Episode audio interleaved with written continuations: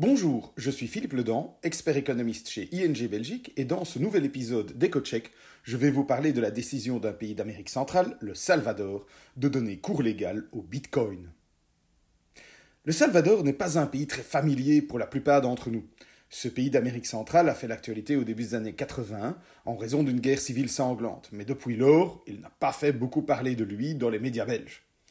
Du moins jusqu'à la semaine dernière, lorsqu'il a adopté une loi faisant du bitcoin une monnaie légale au même titre que le dollar. C'est une première. Vous vous dites peut-être que cela ne change rien, car on peut déjà payer en bitcoin dans de nombreux pays. C'est vrai, mais c'est purement sur base volontaire. Si un vendeur accepte un paiement en bitcoin, cela fonctionne, mais il n'a aucune obligation de le faire. Or, lorsqu'une monnaie a cours légal, on est obligé en tant que vendeur d'accepter les paiements dans cette monnaie. Cela pourrait d'ailleurs poser quelques problèmes techniques, car tout le monde n'aura pas envie d'ouvrir un portefeuille en bitcoin, certainement dans une économie où les transactions informelles en cash sont nombreuses. Mais soit, ça c'est un autre problème. On pourra aussi payer ses impôts en bitcoin au Salvador. Cela représente donc une étape importante pour cet actif qui a des ambitions de monnaie. Alors, pourquoi une telle décision ? Selon le président, cela va apporter plus de tourisme et promouvoir l'inclusion financière et l'innovation. Donner cours légal au Bitcoin permettrait également aux Salvadoriens expatriés d'envoyer plus facilement de l'argent à leurs proches dans leur pays d'origine. N'oublions quand même pas que ces envois de fonds représentent environ 20% du PIB du Salvador. Mais ces affirmations sont très discutables. Il est loin d'être certain que ces transferts internationaux seront plus faciles à réaliser par le biais de paiements en bitcoin. Une transaction en bitcoin n'est pas gratuite.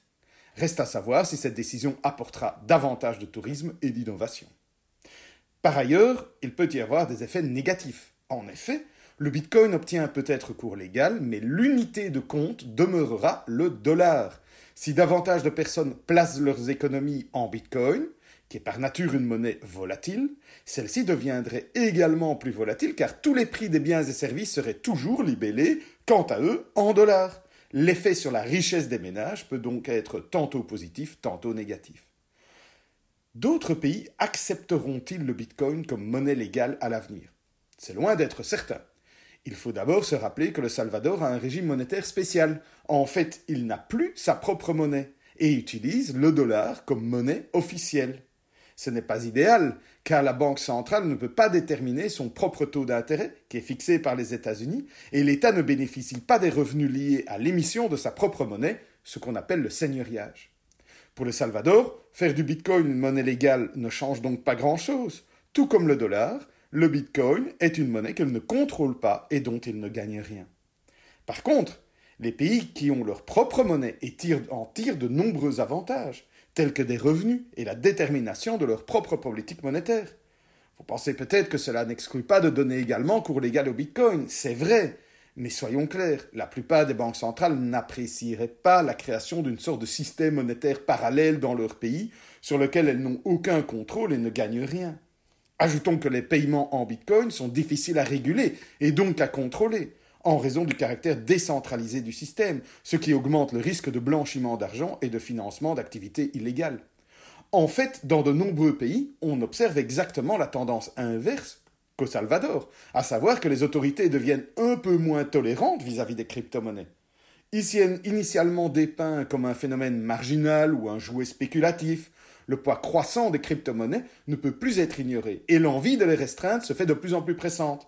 Le comité de Bâle, l'organisme qui fixe les règles bancaires internationales, a ainsi annoncé qu'il exigerait à l'avenir que les banques qui détiennent des crypto-monnaies couvrent entièrement celles-ci par des capitaux propres. C'est une couverture en fonds propres 20 fois plus importante que la normale. On peut y voir que les autorités veulent décourager les banques de se lancer dans les crypto-monnaies.